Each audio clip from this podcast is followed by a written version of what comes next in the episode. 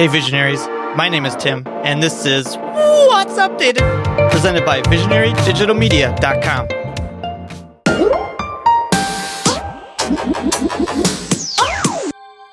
Today I'm looking at a couple of recent app updates for creators of live streaming video.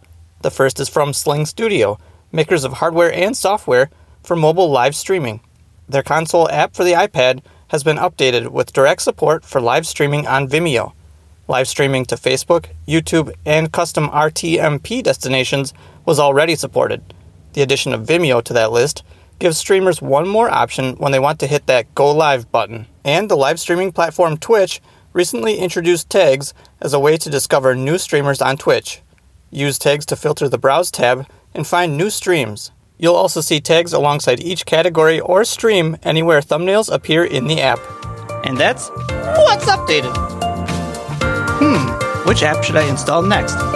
Leave me a suggestion for a future briefing at visionarydigitalmedia.com.